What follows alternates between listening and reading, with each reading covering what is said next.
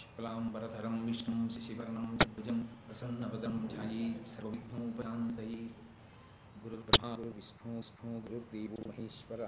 गुरुः साक्षात् ब्रह्म तस्मै श्रीगुरु नमः।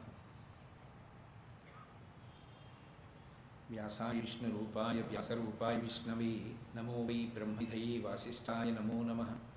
कूजन्तं राम रामीति मधुरं मधुराक्षरम् आरुह्य कविताशाखां वंदे శృతిస్మృతిపురాణానాం ఆలయం కరుణాలయం నమామి భగవత్పాదశంకరం లోకశంకరం వాగర్ధావివ సంవృత్తం వాగర్ధపిపతై జగత పితరం వందే పార్వతీ పరమేశ్వరం శక్తిం సమగ్రయతున స్వయమేవ లక్ష్మీ శ్రీరంగరాజమహిషీ మధురై కటాక్షై వైదగ్ధ్యవర్ణర్ణగుంభనగౌరవైర్యాం కండూలకర్ణకుహరాహ కవయోధయంతి హైమోత్వపుటమజన్మకుటం కరకుండలచారుదండం బింబాధరం బహుళదీర్ఘకృపాకటాక్షం శ్రీవేంకటేశముఖమాత్మనిసన్నితాం విమలపటి కమలకుటి పుస్తకరుద్రాక్షశస్తహస్తపుటి కమాక్షి పట్మలాక్షి కలిత విపంచి విభాసి వైరించి మనోజవం మరుతతుల్యవేగం జితేంద్రియం బుద్ధిమతాం వైష్ణం వాతాత్మకం మనరయూతముఖ్యం శ్రీరామదూతం శిరసా నమా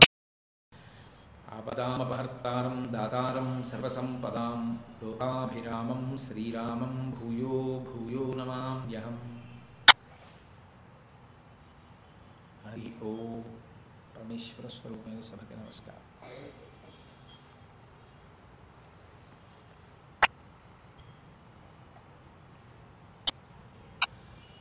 మనకి వేదం నాలుగుగా చెప్పబడుతున్న రుక్కు యజు సామ అథర్వణ అని నాలుగుగా చెప్పిన వేదానికి త్రయి అని పేరు. త్రయి అంటే మూడుగా ఉన్నది అప్పుడు ఋగ్వేదం ఋగ్వేదము యజుర్వేదము సామవేదము అవుతాయి. ఇందులో అటు ఇటు ఋగ్వేదాన్ని సామవేదాన్ని పెట్టి మధ్యలో యజుర్వేదాన్ని ఉంచుతారు. అంటే యజుర్వేదం అత్యంత గొప్పది కాబట్టి మిగిలిన రెండు వేదములు దానికి గోడగా నిలబడతాయి. ఇప్పుడు మళ్ళీ యజుర్వేదం మధ్యలో రుద్రాధ్యాయం మళ్ళీ రుద్రాధ్యాయం మధ్యలో అష్టమానువాకం ఉంటుంది. ఆ అష్టమానువాకలో పంచాక్షరి మహామంత్రాన్ని నిక్షేపించారు. ఆ పంచాక్షరి మహామంత్రము జీవము కనుక దాన్ని అంత జాగ్రత్తగా దాచి ఉంచడం కోసమని రుద్రాధ్యాయంలో అష్టమానువాకంలో తీసుకొచ్చి పంచాక్షరి మహామంత్రాన్ని భద్రం చేసి ఉంచారు.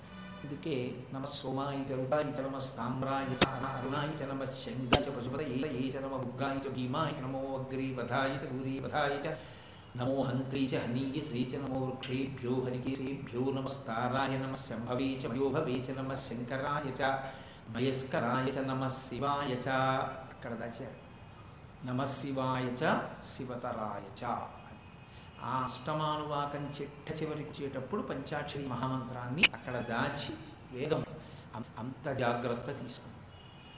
అటువంటి రుద్రంలో ఒక విశేషాన్ని ఋషులు ఆవిష్కరించారు. అథవా ఈశ్వరుడే ప్రకటించారు వేదం ఈశ్వరుని యొక్క ఊపిరి అని నేను నేను మీతో మనవి చేసి ఉన్నాను. శివా విశ్వాహ భేషజీ శివా రుద్రస్య భేషజీ శివా అంటే పార్వతీదేవి శివ అంటే శివుడు.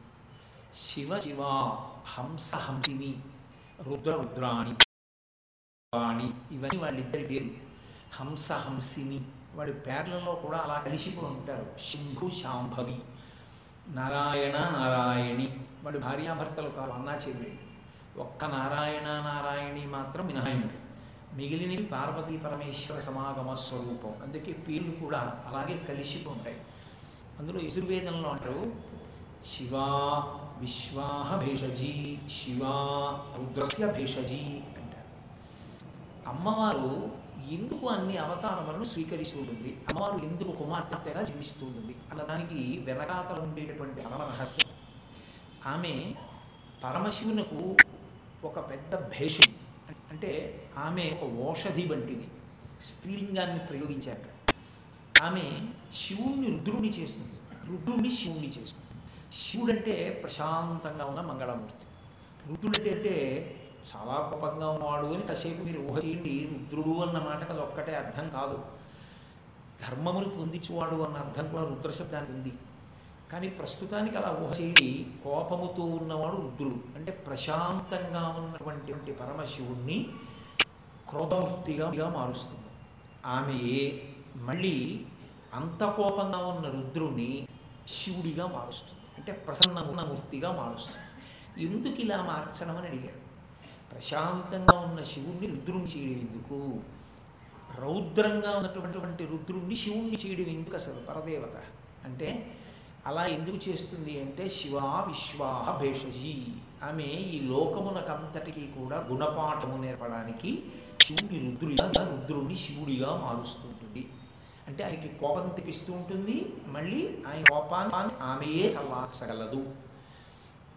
అందుకని ఈ ప్రక్రియలో ఆవిడ అనుగ్రహాన్ని కూడా ప్రకటనం చేస్తూ ఉంటుంది.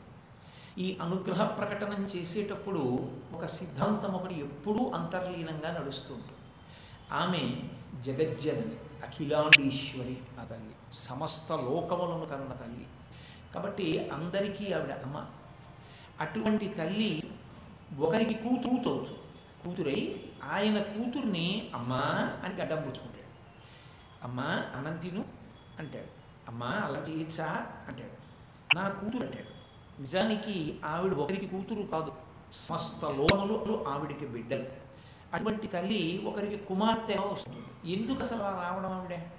అంటే పరమభక్తి తత్పరులైనటువంటి వారు అమ్మా నీవు నా కడుపున కూతురుగా పుట్టమ్మా నేను నిన్ను లాలించి పాలించాలనుంది అని అడిగితే ఆమె కుమార్తెగా వస్తుంది. ఇలా కోరుకున్నటువంటి భక్తుల కుమార్తెగా వస్తుంది. కానీ భర్త మాత్రం ఎప్పుడూ పరమేశ్వరుడు. ఎన్ని అవతారములనైనా స్వీకరిస్తుంది ఆవిడ.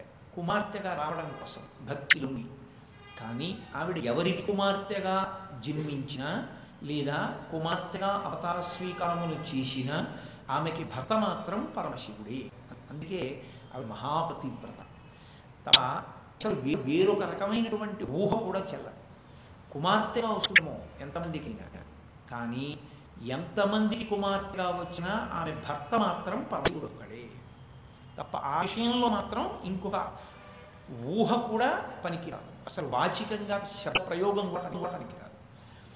అటువంటి తల్లి ఒకనాడు మలయధ్వజుడిని అనుగ్రహించాలనుకుంది ఆయనకి కుమార్తెగా వచ్చింది. అప్పుడే మధుర మీనాక్షి అయింది ఒకనాడు కాత్యాయన మహర్షిని అనుగ్రహించాలి అనుకుంది. ఆవిడ కాత్యాయని అని పేరుతో వచ్చింది. ఒకనాడు భృగుని అనుగ్రహించాలి అనుకుంది. భార్గవి అన్న పేరుతో వచ్చింది. ఒకనాడు హిమవంతుడిని అనుగ్రహించాలి అనుకుంది. హైమవతి అన్న పేరుతో వచ్చింది. ఒకనాడు దక్ష ప్రజాపతిని అనుగ్రహించాలి అనుకుంది. దాక్షాయణి అన్న పేరుతో వచ్చింది. ఆమె పేరు తండ్రి పేరుని బట్టి వస్తుంటుంది. అలా ఎందుకు వస్తుంది అంటే ఆవిడ కేవలముగా కర్మ అనుభవించుట కొరకు పాంచభౌతికమైన శరీరముతో వచ్చినటువంటి రూపము కాదు. ఎవరికి ఆమె కుమార్తెగా వచ్చిందో వారిని ఉద్ధరించడం కోసమని వచ్చినటువంటి అవతారం. అందుకే ఆయన నన్ను కూతురుగా పొందగలిగాడు. అంటే అంత పరమభక్తితో నిలబడినవాడు అని చెప్పడం కోసం తండ్రి పేరు తన పేరుగా మార్చుకుంటుంటాం మార్చుకుని శాశ్వతంగా గుర్తుండిపోయేటట్లుగా ప్రవర్తిస్తూ అలా ఆ తల్లి పార్వతీయతిగా వచ్చింది. పార్వతి అంటే పర్వతరాజపుత్రి. హిమవంతుడు పర్వతల ఎందు రాజు. అటువంటి పర్వతరాజైన హిమవంతునికి కుమార్తెగా వచ్చింది కాబట్టి పార్వతి. ఆమె ఆమెయే పర్వతరాజపుత్ర పుత్రి పార్వతిగా పుట్టడానికి ప్రధాన కారణంగా ముందు దక్ష ప్రజాపతికి కూతురుగా వచ్చింది. దాక్షాయిని దాక్షాయిగా వచ్చిన అమ్మవారు దాక్షాయిణిగానే అనుగ్రహించవచ్చు. కానీ ఆమె ఎంతమందికో వార్తగా జన్మించిన ఒక్కొక్క దక్ష ప్రజాపతిని మాత్రం శిక్షించింది. ఆయన తండ్రితనాన్ని పొందిన అమ్మవారి విషయంలో ఆ గౌరవాన్ని నిలబెట్టుకోలేకపోయాడు. ఆ మర్యాద నిలబెట్టుకోలేకపోయాడు. నిలబెట్టుకోలేకపోతే ఆవిడ శిక్షించి దక్ష ప్రజాపతిని కాదు లోకాలన్నింటినీ ఆవిడ శిక్షించింది ఆవిడ. పరదేవత ఎప్పుడు లోకం దాని పని తప్పుతూ ఉంటే అప్పుడు ఆవిడ శివా విశ్వాహ భేషజీ ఆ లోకమునకంతటికి పాట చెప్తుంది. అలా చెప్పడం కోసం ఏం చేస్తుంటుందంటే అవతార స్వీకారములు చేస్తూ ఉంటుంది. ఆమె పాఠం చెప్పేటప్పుడు తిన్నర తాను దిద్దదు వ్యవస్థ తాను చేయి చేసుకోదు తాను ఎవరిని ఇబ్బంది పెట్టదు. ఎందుకంటే అమతనంలో ఒక అందం ఉంది. అమ్మకి వాత్సల్యమే తప్ప అమ్మకి దండించగలిగినటువంటి శక్తి ఉండదు. అందుకే వ్యాస భగవాన్ లలితా సహస్రనామ స్తోత్రాన్ని ఇస్తూ ప్రళయతాండవ సాక్షిని అంటాడు. ప్రళయం జరిగేటప్పుడు ఆమె సాక్షిగా ఉంటుంది తప్ప ఆవిడ సంహార ప్రక్రియ ఎందుకు తిన్నగా పాలు పంచుకొచ్చుకోవద్దు ఎందుకంటే అమ్మ అన్న మాట చేత ఆవిడ అంత కారుణ్య స్వరూపం రాశీభూతమైన కారుణ్యం. అటువంటి అమ్మ లోకం ఎలా చెనకుతుంది? పిల్లలు చేసినారు పిల్లలు గాడి తప్పిపోయారు ఇలా ప్రవర్తిస్తే రేపు వీళ్ళే ఉపద్రవాన్ని తెచ్చుకుంటారు. కాబట్టి ఇప్పుడు వీళ్ళకు ఒక బుద్ధి చెప్పాలి. అని ఆవిడ అనుకుంటే ఏం చేస్తుందంటే ప్రశాంతంగా ఉన్న శివుణ్ణి రుద్రుడిగా మారుస్తుంది. అప్పుడు రుద్రుడైనటువంటి పరమేశ్వరుడు తాను వచ్చి లోకానికి బుద్ధి చెప్తాడు. ఇప్పుడు ఆయన ఎవరు భరించగలరు రుద్రుడైతే అమ్మవారే మళ్ళీ ఆ రుద్రుడిని శివుడిగా చేస్తుంది. ఈ రుద్రుణ్ణి శివుడిగా చేయడం శివుణ్ణి రుద్రుడిగా చేయడంలో వచ్చేటటువంటి ప్రక్రియలో కళ్యాణము అంతర్భాగంగా నడుస్తుంది. కానీ ఎన్ని కళ్యాణములు నడిచినా పార్వతీ కళ్యాణం మాత్రం అత్యద్భుతమైనటువంటి కళ్యాణం. అటు అటువంటి కళ్యాణం లోకంలో మనం ఎక్కడా చదవం. ఎందుకంటే అన్ని మలుపులు తిరిగినటువంటి కళ్యాణం అన్ని విశేషములతో కూడుకున్నటువంటి కళ్యాణ ఘట్టము పార్వతీ కళ్యాణం ఒకటి కళ్యాణం సమగ్రత చెప్పాలి అనుకున్నప్పుడు ఆమె దాక్షాయిణి వృత్తాంతాన్ని చెప్పకుండా పార్వతీ కళ్యాణం చెప్తే యథార్థములకు ఆ విశేషాన్ని సక్రమంగా ఆవిష్కరించడం అనేటటువంటిది సాధ్యం కాదు. అందుకే ముందు ఆవిడ దాక్షాయిణిగా వచ్చినటువంటి వృత్తాంతాన్ని పరిశీలించవలసి ఉంటుంది. నేను ఇక మనవి చేశాను ఆవిడ శివుని రుద్రుడిగా మారుస్తుంటుంది మీరు చూడండి లోకమునకంతటికీ తల్లిదండ్రులు పార్వతీ పరమేశ్వరులు వాగర్ధావివ సంపృక్తం అనర్ధ ప్రతిపత్తయి జగదపితరం వందే పార్వతీ పరమేశ్వరుడు లోకమునకు తల్లిదండ్రులైన పార్వతీ పరమేశ్వరుల యొక్క విశ్వ నిర్వహణ ప్రక్రియ ఎలా ఉంటుందో ఈ లోకంలో ఉండేటటువంటి కుటుంబ నిర్వహణ ప్రక్రియ కూడా అలాగే ఉంటుంది. సాధారణంగా తండ్రి ఎప్పుడూ ఏదో వ్యాపకంలో హడావిడిగా ఉంటాడు. పిల్లవాడు గాడి తప్పెప్పాడు సరిగ్గా వెళ్ళట్లేదు పాఠశాలకి మార్కులు చాలా తక్కువ వచ్చాయి. అంటే అమ్మ ఏం చేస్తుందంటే ప్రశాంతంగా సంతోషంగా కార్యాలయాన్ని నుంచి తిరిగి వచ్చి ఇంట్లో కూర్చొని అమ్మాయి కాస్త కళాఫల రసం పట్ట తాగుతానన్న భర్తని రుద్రుణ్ణి చేస్తుంది. కమలాఫల రసమే ఐసమే చేసిస్తాను. కానీ మీ కొడుకు ఎలా తయారయ్యాడో తెలుసా? అంటుంది మన కొడుకు మీ కొడుకు అంటుంది. మీ కొడుకు ఎలా తయారయ్యాడో చూసారా తర్వాత నన్నద్దు వాడు పాడైపోతే మీదే పూచి. చదువుకున్నారుగా? కూర్చోబెట్టి వాడికి చెప్పచ్చుగా సాయంకాలం పూట్ల? రోజు ప్రవచన లోకోద్ధరణమే. కాసేపు పిల్లల దగ్గర కూడా కూర్చోండి కూర్చొని వాడు చదువుతారు అంటూ పరమ ప్రశాంతంగా శివుడిగా వచ్చిన వాడు రుద్రుడు అవుతాడు. గబగబా వెళ్ళి పిల్లాన్ని పిలిచి ఏది నీ ప్రో ప్రోగ్రెస్ కార్డ్ లేదంటాడు. అంతే. మౌనం ఉన్న బెల్ట్ తీసి రౌద్రస్వరూపంతో ఆ పిల్లాన్ని కొడుతుంటాడు. కాసేపు చూస్తూ. ఆవిడే గబగబా వచ్చి ఆ పిల్లాడికి తడికి మధ్యలో నిలబడి ఈ పిల్లాన్ని చంపేస్తారా ఏంటి ఆ కొట్టడం అంట ఆయనకి ఎక్కడ లేని కోపం వస్తుంది. చిరి కుమారి సంసారం. కొట్టకపోతే కొట్టలేదు. కొడితే కొట్టానటావు ఆ బెల్ట్ అవతల పారేసి వెళ్ళి కూర్చున్నాడు కాసేపు ఆగి వెళ్ళి ఆవిడే రుద్రుణ్ణి శివుడిని చేస్తుంది. ఏమంటే పిల్లాన్ని కొట్టమన్నానంటే ఏడాదికి ఒకసారి ఏదో ఇచ్చినట్టు కొట్టమనే వాడిని కొట్టమంటే జాగ్రత్తగా పరిశీలించమని చెప్పాను. కానీ కిందటి నెల వాడికి టైఫాయిడ్ వస్తే ఎంత ఇబ్బంది పడ్డాం? భగవంతుడి దయవల్ల ఆ టైఫాయిడ్ తగ్గింది ఎన్ని ముక్కులు ఉక్కారు? ఎంత బెంగ పెట్టుకున్నారు మీరు? ఇవాళ మార్పులు రాలేదని పిల్లాన్ని నిగ్రహించండి అంటే ఒక్కసారి కొట్టేస్తారా? అలా కొట్టేస్తారండి పిల్లాన్ని? రోజు పరిశీలించండి. అంతేకాని మీరు అంత కోపం అయిపోతే ఎలా? అంతే. ఇంత రుద్రుడు శివుడు అయిపోయి నిజమైన అని నిద్రపోతున్న కుర్రాడి దగ్గరికి వెళ్ళి వాడి చొక్కా ఎత్తి చూసి ఆ బెల్ట్ దెబ్బల వంక కన్నుల నీరు కందుతుండగా కళ్ళొత్తుకుని వాడికి కాస్త ఆయింట్మెంట్ రాసి మరణించి కొడుకు దగ్గర కూర్చుని ఇది చదివావా? అది చదివావా? అని ఎంతో అనునయంగా కొడుకుని వృద్ధిలోకి తీసుకొస్తాడు. ఎందుకు చేసింది? అమ్మ ఆ- ఆఫీస్ నుంచి వచ్చినటువంటి శివుని రుద్రుడిని ఎందుకు చేసింది? రుద్రుడి శివుడిని ఎందుకు చేసింది? కొడుకు అభ్యున్నతి కొరకు. కొడుకు అభ్యున్నతి కొరకు పరమ ప్రశాంతంగా ఉన్న భర్తని కోపిష్టిమనిగా చేసినట్టు కోపం వచ్చిన భర్తని మళ్ళీ ప్రశాంతమూర్తిగా చేసినట్టు. అందుకే అమ్మవారి అంశే ప్రతి ఇంట్లో. శివాతత్వమే బిడ్డల పట్ల ఆమె ఎట్లా ప్రవర్తిస్తుందో ప్రతి ఇంట్లో ఉండేటటువంటి తల్లి కూడా అలాగే ప్రవర్తిస్తుంది. ఒక కుటుంబంలో ఒక తల్లి తన ఇంట్లో తన కడుపున పుట్టినటువంటి బిడ్డల్ని రక్షించడానికి ప్రయత్నిస్తుంది దిగడానికి.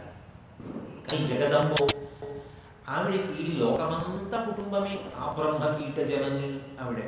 కాబట్టి సమిష్టిగా జరిగేటువంటి దోషాన్ని ఆవిడ ఆమె ఇంట్లో తల్లి తల్లిగా ఉండి బిడ్డల్ని మార్గంలో ఉంచుతుంది. లోకమంతా కలిపి తప్పు చేస్తే అప్పుడు ఆమె పరమేశ్వరుడిని రుద్రుడిగా మారుస్తుంది. రుద్రుడైన పరమేశ్వరుణ్ణి మళ్ళీ శివునిగా మారుస్తుంది.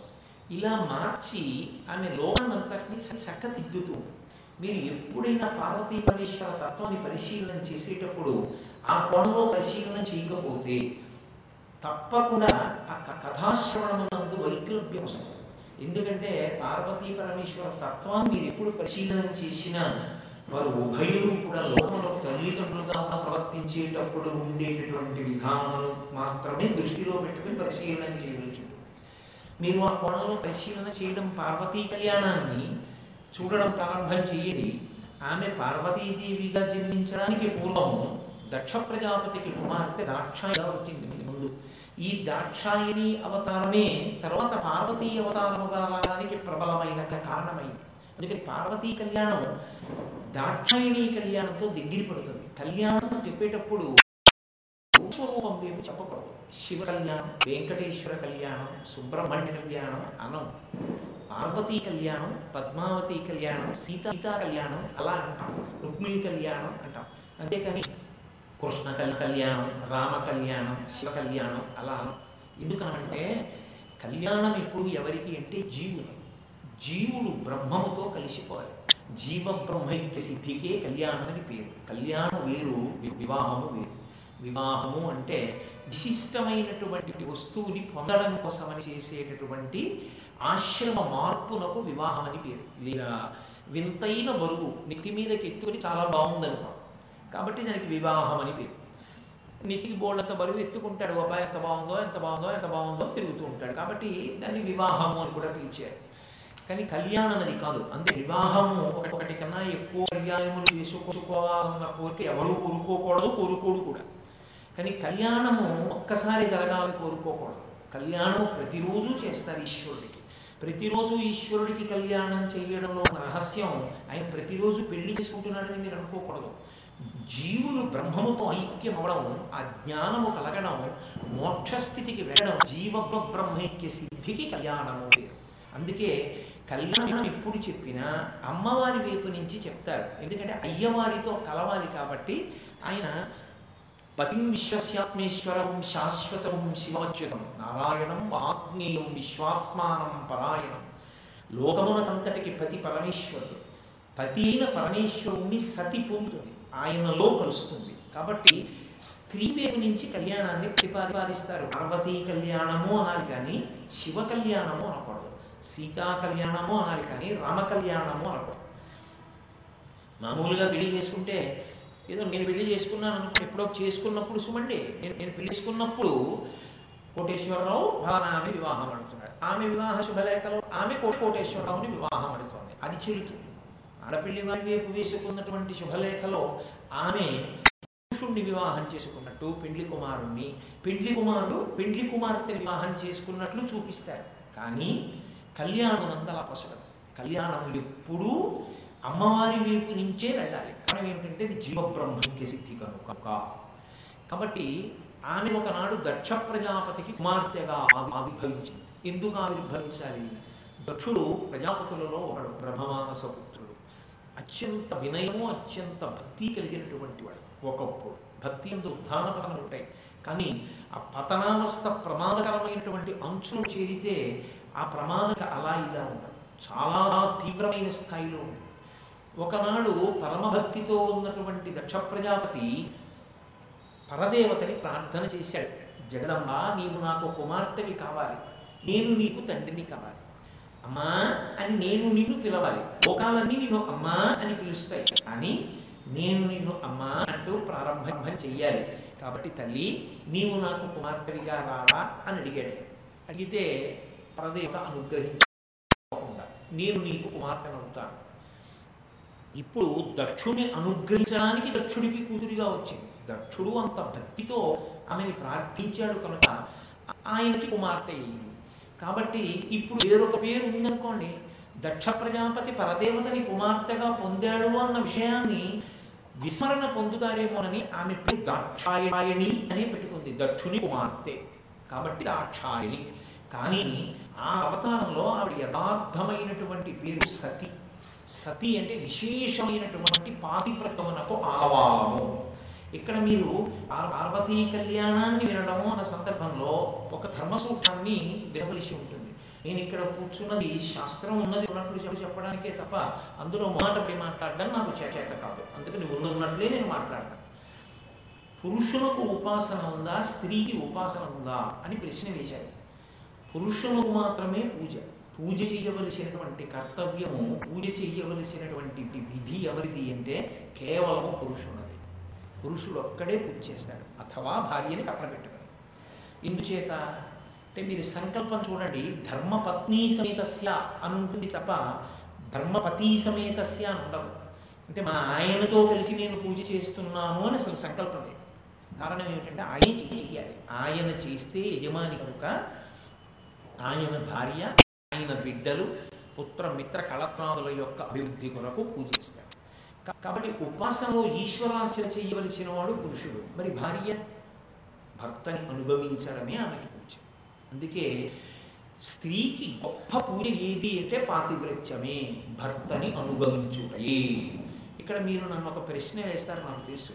నేను నిన్న మీతో మనవి చేశాను. మా నాన్నగారు వచ్చివారు కారండి. నేను మాత్రం మా నాన్నగారిని సేవిస్తున్నానన్న కొడుకు తండ్రిని ఎలా ఎంచకూడదు?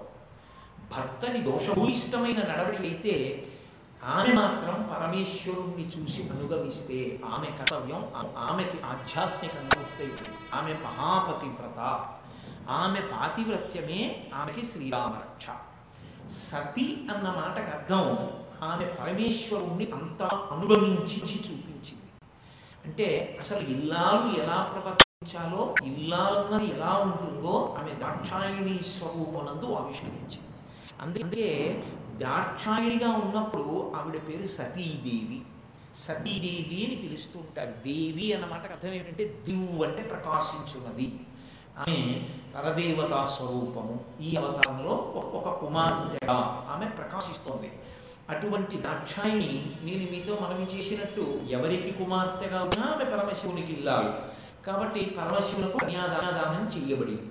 పరమేశ్వరుడు ఆమె ధర్మపత్నిగా స్వీకరించాడు. వాళ్ళిద్దరూ ప్రకృతి పురుషులు వారు వేరుగా ఉండేటటువంటి స్వరూప గుణవారు కారు. శక్యాలు భైతున్నాహం ఐశ్వర్యేణ ధనేనవా అనన్యే రఘవేణహం భాస్కరేణ ప్రభాయత అంటుంది సీతమ్మ సుందరకాండలో సూర్యుడు సూర్యకాంతి పువ్వు పువ్వు యొక్క సౌరభము పాలు పాల తెల్లతనము గంధము గంధము యొక్క సువాసన వజ్రము వజ్రము యొక్క ప్రభ ఎలా విడిబడి ఉండవో అలా ఎన్నడూ ప్రకృతి పురుషులు విడిబడి ఉండరు. సర్వదా కలిసే ఉంటారు. అందుకే వాగర్థావివ సంపృక్తౌ వాక్కు అర్థము కలిసి ఉన్నట్టు. అటువంటి తల్లి పరమశివులకు ఇల్లాలయ్యింది దక్ష ప్రజాపతి కూడా వాళ్ళ పట్ల సంతోషంగా ఉన్నాడు మామగారై. పరమశివుడి మామగారు అయ్యాడు అంటే మీరు ఒక్కటి ఆలోచించండి. పరమశివునకు మామగారు అవ్వగలిగిన అదృష్టాన్ని ఎవరిచ్చినట్టు ఇప్పుడు అమ్మవారిచ్చింది. ఆయన ఎలా అవుతాడు అసలు పరశివుడికి మామగారు? ఆయన తమే ఆవిడ పూర్వజా త్రిపురం విగా ఆ తల్లికి తండ్రి ఎలా అవుతాడు?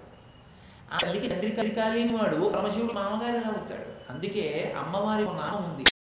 ఆమె యశస్విని ఆమె కీర్తినిస్తుంది. కీర్తినివ్వడం అంటే ఏమిటో తెలుసా అండి? కోటేశ్వరరావు గారు గణపతి తత్వాన్ని చెప్పాడు.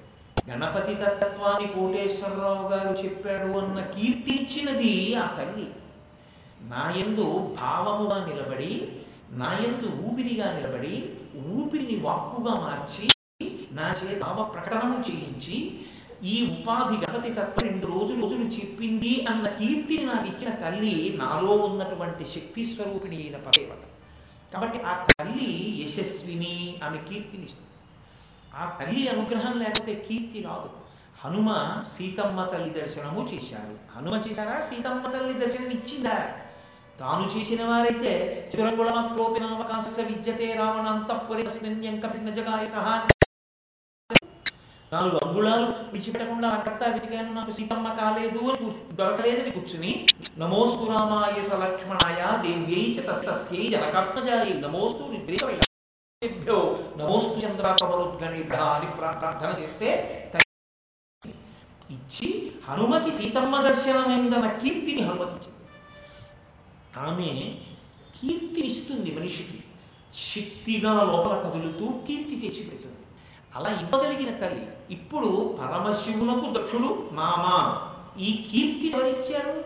దాక్షాయుడిగా ప్రదేవత ఇచ్చింది. ఇది జ్ఞాపకం పెట్టుకుంటే నేను ఎన్నటికీ పరమశివునకు మామగారు కాలేను. ఎందుకని? పరమేశ్వరుడికి నేను మామగారిని అవడం ఏంటి? పరమేశ్వరుడికి మామగారిని కావాలి అంటే పరమేశ్వరుడి కన్నా పెద్దవాడిగా పుట్టాలి. సంభవమా సంభవం కాదు.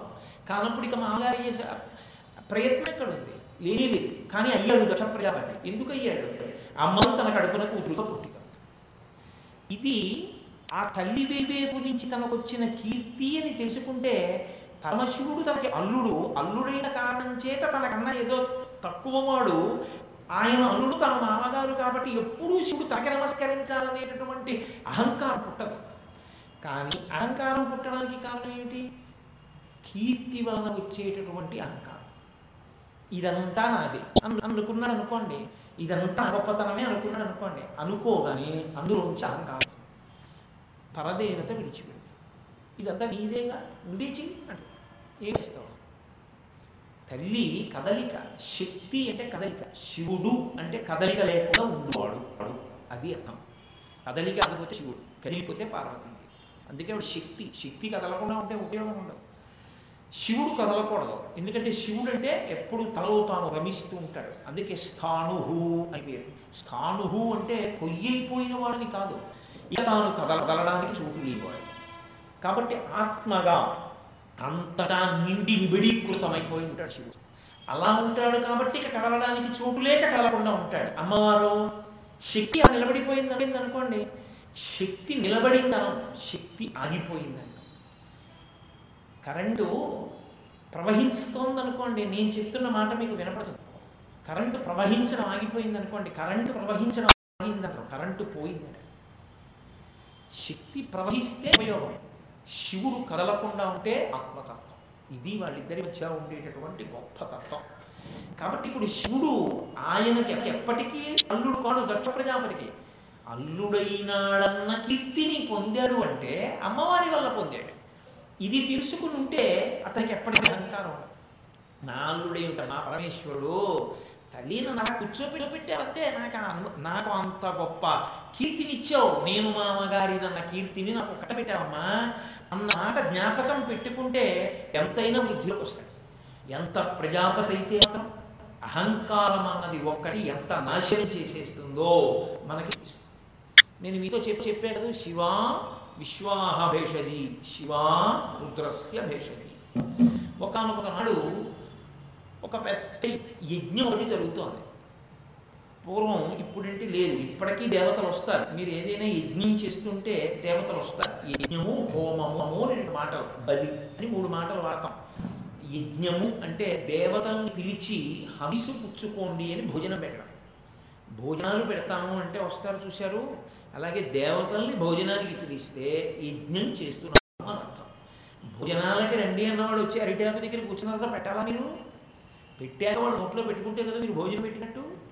యజ్ఞం చేస్తున్నాను అంటే భోజనానికి పిలిచాను హోమం చేశాను అంటే భోజనం పెట్టేశాను నీటితో కూడినటువంటి అన్నాన్ని చిరు అంటే. దాన్ని దాన్ని స్వాహాకారంతో దేవత పేరు చెప్పి అగ్నిహోత్రంలో సమర్పిస్తే హోమం చేశాడంటారు. అప్పుడు హవ్యవాహనుడు పట్టుకెళ్ళి పలకిస్తారు ఇది తినడానికి వస్తారు దేవతలు. కానీ ఇప్పుడు కనపడరు. ఎందుకు కనపడరు అంటే ఒక్కటే కాదు వారు వచ్చిన చూడగలిగిన శక్తి మన కంటికి లేదు. ఎందుకు లేదు అంటే మన ఉపాసన నష్టమైపోయింది. మన శక్తి అంతా కూడా అధోముఖంగా క్షీణించిపోతుంది. మనం తేజస్సుని ఓజస్సుగా మార్చుకోగలిగినటువంటి తొందర అని చూస్తున్నారు. చతుర్ముఖ బ్రహ్మగారికి ఓ పెద్దరికం. ఏమి ఏమిటి ఆ పెద్దరికం అంటే ఆయన సృష్టికర్త. సృష్టికర్త కాబట్టి అందరినీ సృష్టించినవాడు కాబట్టి ఓ పెద్దరికాన్ని ఇచ్చి గౌరవిస్తూ ఉంటాడు బ్రహ్మగారు సభలో కూర్చుని ఉన్నాడు ఇప్పుడు బ్రహ్మగారి కన్నా గొప్పవాడు ఉండడు. ఎందుకంటే బ్రహ్మగారు అంటే త్రిమూర్తుల ఎందు పెద్దవాడు. ఇంటి పెద్ద అని ఒక ఆయన ఉంటాడు. నేను ఇంటికి పెద్ద ఇంట్లో. నా కొడుకు నా కూతురు నా భార్య ఉన్నారనుకోండి నేను ఇంటి పెద్ద. ఇప్పుడు మా నాన్నగారు వచ్చారనుకోండి మా- మా నాన్నగారి ఇంటి పెద్ద. బుద్ధున్నవాడైతే శుభలేఖ పట్టుకొచ్చినప్పుడు మా నాన్నగారు ఉన్నప్పుడు మా నాన్నగారి పేరు మీద రాయాలి నా పేరు మీద రాయకూడదు. మా తాతగారు కూర్చున్నారు అనుకోండి మా తాతగారి పేరు మీద రాయాలి. మా తాతగారి ఇంటి పెద్ద. ఇంటి పెద్దరికం అలా మారు ఉంటుంది. ఈ పెద్దరికాన్ని మీరు అలా ముందు వరకు తీసుకెళ్ళిపోతే సమస్త లోకములను సృజించిన వాడు బ్రహ్మగారు సృష్టికర్త కనుక. అందుకని ఆయనకి ఎప్పుడు బ్రహ్మగారికి ఓ పెద్ద పీఠ అందుకే ఆయన స్థానం ప్రతి చోట అట్టే పెడతారు అలా పెద్దరికంతో. బ్రహ్మస్థానము అంటారు. పెళ్ళి చేస్తున్నారు యజ్ఞం చేస్తున్నారు బ్రహ్మస్థానం అంటారు. బ్రహ్మస్థానం అంటే పెద్దరికం. ఆయన ఏదైనా పొరపాటు చేశాడు అనుకోండి మీరు ఎత్తి చూపించకూడదు. ఎందుకు చూపించకూడదు అంటే రేపు బ్రహ్మస్థానం. మీరు ఆయన్ని బ్రహ్మస్థానంలోకి వరించి కూర్చేటప్పుడే కూర్చోపెట్టేటప్పుడే జాగ్రత్తగా చూసుకోవాలి. ఒకసారి కూర్చోబెట్టేసిన తర్వాత మీరు ఇలా చేయించారు ఏంటండి? అక్కడ అలా చేయించారు కదండి. ఇక అలా అనకూడదు. అది బ్రహ్మనింద కిందకు వస్తుంది. సాక్షాత్తు బ్రహ్మగారిని నిందించినట్టు. అందుకే బ్రహ్మ పేరు మీద ఉత్సవాలు బ్రహ్మ పేరు మీద స్థానం బ్రహ్మగారి పేరు మీద సభలో గౌరవం ఆపద వస్తే ముందు అందరూ బ్రహ్మగారి దగ్గరికే పెడతారు పెద్ద ఆయన కాబట్టి. కాబట్టి బ్రహ్మగారు గారు వచ్చి కూర్చున్నాడు. బ్రహ్మగారు వచ్చి కూర్చుంటే అందరూ లేచి నిలబడ్డాడు పెద్దరికము అన్న మాటకి గుర్తు ఏమిటంటే సభలోకి పెద్ద ఆయన వస్తున్నాడు. పెద్ద ఆయన అంటే వయసు చేత ఆయన అని కాదు ఆ- ఆత్మజ్ఞానము చేత పెద్దవాడు వస్తే మిగిలిన వారు లేచి నిలబడాలి. అది గౌరవం. లేకపోతే ఆత్మస్థానము ప్రాణములు పైకేస్తాయి అని చెప్తోంది శాస్త్రం. కాబట్టి ఆయన వస్తున్నప్పుడు అందరూ నిలబడతారు. ఆయన వేరొక వచ్చినప్పుడు నిలబడక్కర్లేదు. ఏ నారాయణుడి వంటి వాడు వస్తే పరమేశ్వరుడి వంటి వాడు వస్తేనో వేరు. కాబట్టి ఇప్పుడు బ్రహ్మగారు సభలో కూర్చున్నారు. అలాగే పరమశివుడు కూర్చున్నాడు. ఇప్పుడు ఈ తర్వాత ఎవరైనా వస్తే? మిగిలిన అందరూ లేచి నిలబడతారు. ఎందుకంటే సభలో అందరికన్నా పెద్దవాళ్ళు వీళ్ళిద్దరే. బ్రహ్మగారు పరమేశ్వరుడు. నిజంగా త్రిమూర్తి తత్వంలో బ్రహ్మగారు కూడా పరమేశ్వరుడి కన్నా తక్కువవాడే ఆ మాటకు వస్తే.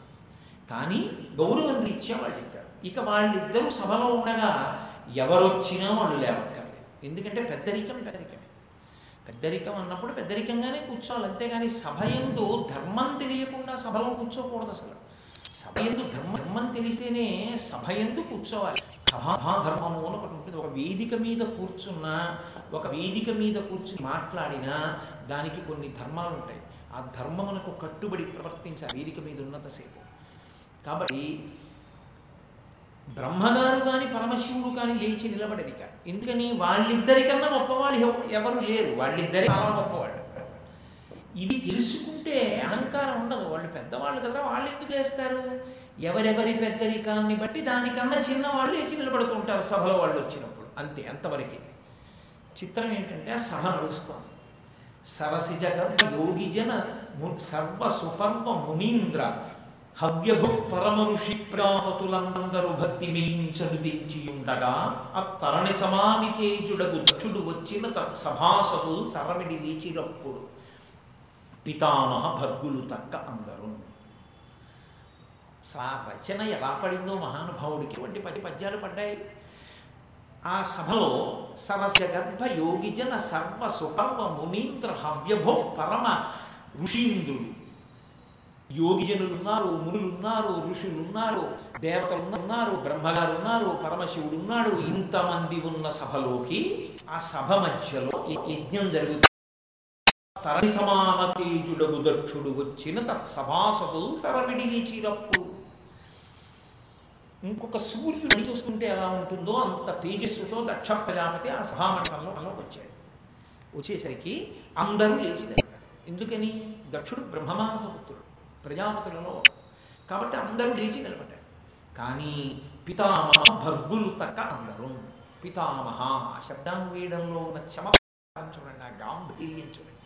పితామహ అనేటప్పటికే పెద్దవాడు అని గుర్తు. కాబట్టి పితామహ అంటే బ్రహ్మగారు. పితామహ శివుడు ఏ శబ్దంతో పిలిచారు.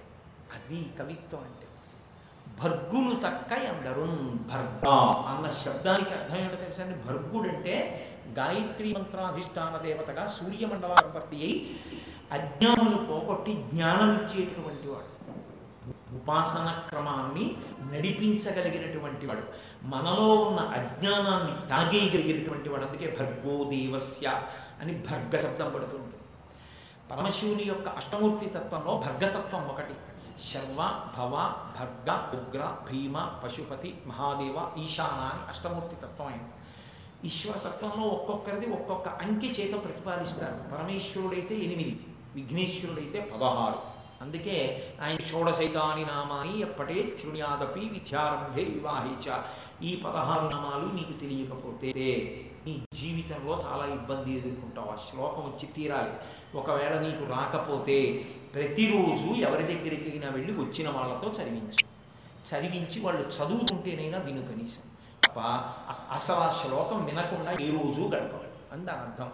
అందుకే ఎప్పటేత్ శృణియాదపి. కనీసం చదువు లేకపోతే విను.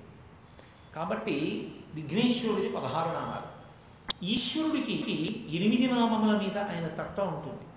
అందుకే శంకర భగవత్పాదులు భౌరంభంశనలోలిలోంబర మహార్నాథో హిమాంసు పుమాన్ విద్యాభాతి చరాచరత్వమిదం ఎస్యైవ మూర్త్యష్టకం నాణ్యకించన విద్యతే వివృషతాం యస్మాత్ పరస్మాత్ విభో స్మై శ్రీ గురుమూర్తయే నవయిదం శ్రీ దక్షిణామూర్తయే అంటారు. అష్టమూర్తి తత్వంగా ఉంటాడు. అందుకే మీరు సాకారంగా చూసినప్పుడు కంచిలో పృథ్వీలింగం జంబుకేశ్వరంలో జలలింగం అరుణాచలంలో అగ్ని అగ్నిలింగం చిదంబరంలో ఆకాశలింగం శ్రీకాళహస్తిలో వాయులింగం కోణాలలో సూర్యలింగం సీతాకుండంలో చంద్రలింగం కాఠ్మండూలులో యజమానలింగం ఎనిమిది పరమేశ్వరుడు. ఇక తొమ్మిది లేదు మీరు చూడడానికి. కాబట్టి శి శివుడు వినా వేరొకటి లేదు అని గుర్తు. అష్టమూర్తి తత్వం చేత. కాబట్టి ఆయన భర్గుడు. భర్గుడు అంటే నీకు అజ్ఞానం ఉన్నా ఇంటి చేయగలడు? నీ అజ్ఞానము చేత ఆయన అజ్ఞానమునకు లోను కాడు. నీ అజ్ఞానమును ఆయన తీయగలడు. కాబట్టి పితామహ భర్గులు తక్క అందరూ. ఒక్క బ్రహ్మగారు లేవలేదు భర్గుడైనటువంటి పరమేశ్వరుడు లేవలేదు. దక్షుడు వస్తే పరమేశ్వరుడు లేవాలి అనుకుంటే సామాన్యమైన సంబంధం చెప్పాలి. అల్లుడు గారు కదండి? దక్షుడు మామగారు కదండి? దక్షుడు మామగారు కాబట్టి పెద్ద ఆయన కదండి పితృచకంలో ఒకడు కదండి? ఆయన వచ్చినప్పుడు అల్లుడు గారు లేవాలి కదండి అని. ఆయన నిజంగా అల్లుడుగారా అమ్మవారు అనుగ్రహించిందా? పరమశివుడికి నువ్వు మామగారి ఆయన సం- నిజంగా మామగారు కాదు. ఆయనకి ఆ కీర్తి ఇచ్చింది అమ్మవారు ఆయన కడుపున పుట్టి అది నిలబెట్టుకుంటే నిలబడుతుంది. పాడు చేసుకుంటే దగ్ధమైపోతాడు అహంకారానికి పోతే లేనిపోని ఇబ్బందులు వస్తాయి. కాబట్టి పరమశివుడు లేవలేదు. పరమశివుడు లేవకపోవడానికి కారణం అది. తను లేవకూడదు. తాను లేస్తే అది దక్షుడికి అవమానం తాను పూజనీయుడు కాబట్టి తాను లేవకూడదు ఆయన. అందుకు ఆయన లేవలేదు ధర్మానికి కట్టుబడి. కానీ వచ్చినటువంటి దక్ష ప్రజాపతికి ఎక్కడైన కోపం వచ్చింది. ఎందుకు వచ్చింది అంటే అహంకారం. పరమశివ తత్వం చాలా విచిత్రంగా ఉంటుంది. ఆయన అంతటా నారాయణ తత్వాన్ని చూశాడు. అంతటా నిండి నిబిడీకృతమైన బ్రహ్మతత్వాన్ని చూస్తూ ఉంటాడు. దక్షుని ఎందున్న బ్రహ్మతత్వానికి నమస్కారం చేశాడు. తప్ప ప్రతివాడి వాడిలో అది చూశాడు తప్ప తాను లేవకూడదు కనుక ఆయన లేవలేదు. ఈయన అహంకారంలో ఉన్నాడు. ఈ శివుడు నా అల్లుడు నా కూతురు భర్త నేను ఇచ్చాను ఆయనకి భార్యని. నేను భార్యని ఇచ్చి ఉండకపోతే ఆయన బతుకేమిటి? ఇదో చమత్కారం. ఎందుకో తెలుసా అండి? వివాహకాండలో ఆడపిల్లని ఇచ్చేప్పుడు ఆడపిల్లవారు గొప్పవారా? మగపిల్లాడి వైపు గొప్పవారా అని అడిగారు అనుకోండి వివాహమైపోయేటంత వరకు వివాహ వేదిక మీద పెత్తనం ఆడపిల్లి వారిదే. మగపిల్లవాని తండ్రికి ఏ పెత్తనమూ ఉండదు. అంతే. న్యాయం ధర్మం అలాగే చెప్తుంది వేదం అలాగే చెప్తుంది. వివాహ వేదిక నిర్వహణ అధికారం ఎవరిది అంటే ఒక్క ఆడపిల్ల తండ్రిది. మీరు రండి అంటే వేదిక మీదకి రావాలి. మీరు వేదిక మీద ఉండకండి అంటే కిందకి దిగిపోవాలి అందుకే ఆడపిల్ల తండ్రి మగపిల్లవాని తండ్రిని అడుగుతాడు మీ వైపు పెద్దరికం ఉన్నవాళ్ళను ముగ్గురిని పంపండి అని అడుగుతాడు. పెద్దరికం ఉన్నవారిని ముగ్గురిని పంపండి అంటే అర్థం పద్ధం లేని పెద్దరికం కాదు. భగవత్ స్పర్శ ఉన్నటువంటి వారిని పంపండి. ఆ మధ్యలో ఉన్న తెరని మగపెళ్ళి వారి తరపున ఉన్నవారు ముగ్గురు పట్టుకోవాలి. ఆడపెళ్ళి వారి తరపున ఇద్దరు పట్టుకోవాలి. ఐదుగురు పట్టుకోవాలి. మధ్యలో తెర మీద పొరపాటున కూడా ఏదీ రాయకూడదు. ఒక్క స్వస్తిక్ మార్క్ ఒక్కటే వెయ్యాలి తెర మీద. తప్ప ఇంకా ఏది తెర మీద వ్రాయకూడదు అని మనకి తెల్లవారి లేస్తే వివాహ మంత్రానికి సంబంధించినటువంటి వ్యాఖ్యానాలు చెప్తున్నాయి. తెరని దించాలి ఎత్తేయకూడదు. తెర ఎత్తేయకూడదు తెర దింపాలి. అది సుముహూర్తం. తెర నింపినది ఏదో అది సుముహూర్తం. ఒకరి కళ్ళ కళ్ళల్లో ఒకళ్ళు చూసుకుంటారు. అది వివాహకాండ అయింది కాబట్టి వివాహ వేదిక ఎవరిది అంటే ఆడపిల్ల తండ్రి. ఆయన చెప్పినట్టు మగపిల్ల తండ్రి వినాలి. అంతేకాని నేను మగపిల్లవాడిని తండ్రి మగపిల్లాడి తండ్రిని నిండా అహంకరించకూడదు. పైగా ఆడపిల్ల తండ్రికి ఉన్న అధికారం ఏమిటో తెలుసా అండి? ఆడపిల్లని ఇస్తాడు కానీ చతుర్థి విభక్తి వేయడు. ఇదం నమమా అని ఇవ్వడం ఇక్కడ. ఇచ్చేటప్పుడు దశేషాం దశాం నా పది తరాలు ముందు నా పది తరాలు వెనుక అభ్యున్నతిని పొందడానికి ఈ పిల్లని నీకు ధర్మ అర్థ కామముల ఎందు ఉపకరణంగా ఇస్తున్నాను అంటాడు. అందుకే పుట్టింటికి పంపననే అధికారం ఏ పురుషుడికి లేదు. పుట్టింటికి వెడతాను అందనుకోండి వద్దు అనే అధికారం ఆయనకి లేదు పంపవలసింది. పుట్టింట్లో ఉత్సవం జరుగుతోంది అనుకోండి మాకు ఆహ్వానం అందలేదు కాబట్టి మేము రాము అన్న మాట అనే అధికారం కూతురుడికి కూతురుకి అల్లుడికి లేదు. కారణం ఏమంటే ఆయన చతుర్థి భక్తి వీలేదు వెయ్యలేదు కాబట్టి ఆడపిల్ల ఉత్తమమైన ప్రవర్తనకి కన్న తండ్రి కూడా తరిస్తాడు సీతమ్మ తల్లి వల్ల జనకుడు తప్ప ఆడపిల్ల ప్రవర్తనకి ఇక ఒక్క అత్తారి వేపు వాడితే తప్ప పుట్టింటి వారికి ఏం సంబంధం లేదనుకోకూడదు ఆయన ఏం చతుర్ చతుర్థి విభక్తి వేసి కన్యాదానం చేయడు. ఒకసారి గృహలక్ష్మిగా కోడలు ఇంట్లో అడుగు పెడితే ఆ ఇంటి వైభవం కానీ ఆ ఇంటి కీర్తి కానీ ఆ ఇంటి మనశ్శాంతి కానీ ఆ ఇంటి యొక్క ఉన్నతులు కానీ అన్నీ ఆమె చేతిలోకి వెళ్ళిపోతాయి. నేను మీతో చెప్తున్నది పరమ సత్యం. కోటేశ్వర గారు ఏదో అభూత కల్పన చేశాడు అనుకోకండి. అందుకే పిడి కొడుకు నడిచి వీధి మీదకి వస్తాడు. ఆడపిల్ల రాకూడదు అలాగా. బుట్టలు కూర్చోబెట్టి తీసుకొస్తారు ధాన్యం పోసి ఆమె లక్ష్మి. ఇంటికి వచ్చినప్పుడు కూడా వాహనంలో రావాలి నడిచి రాకూడదు.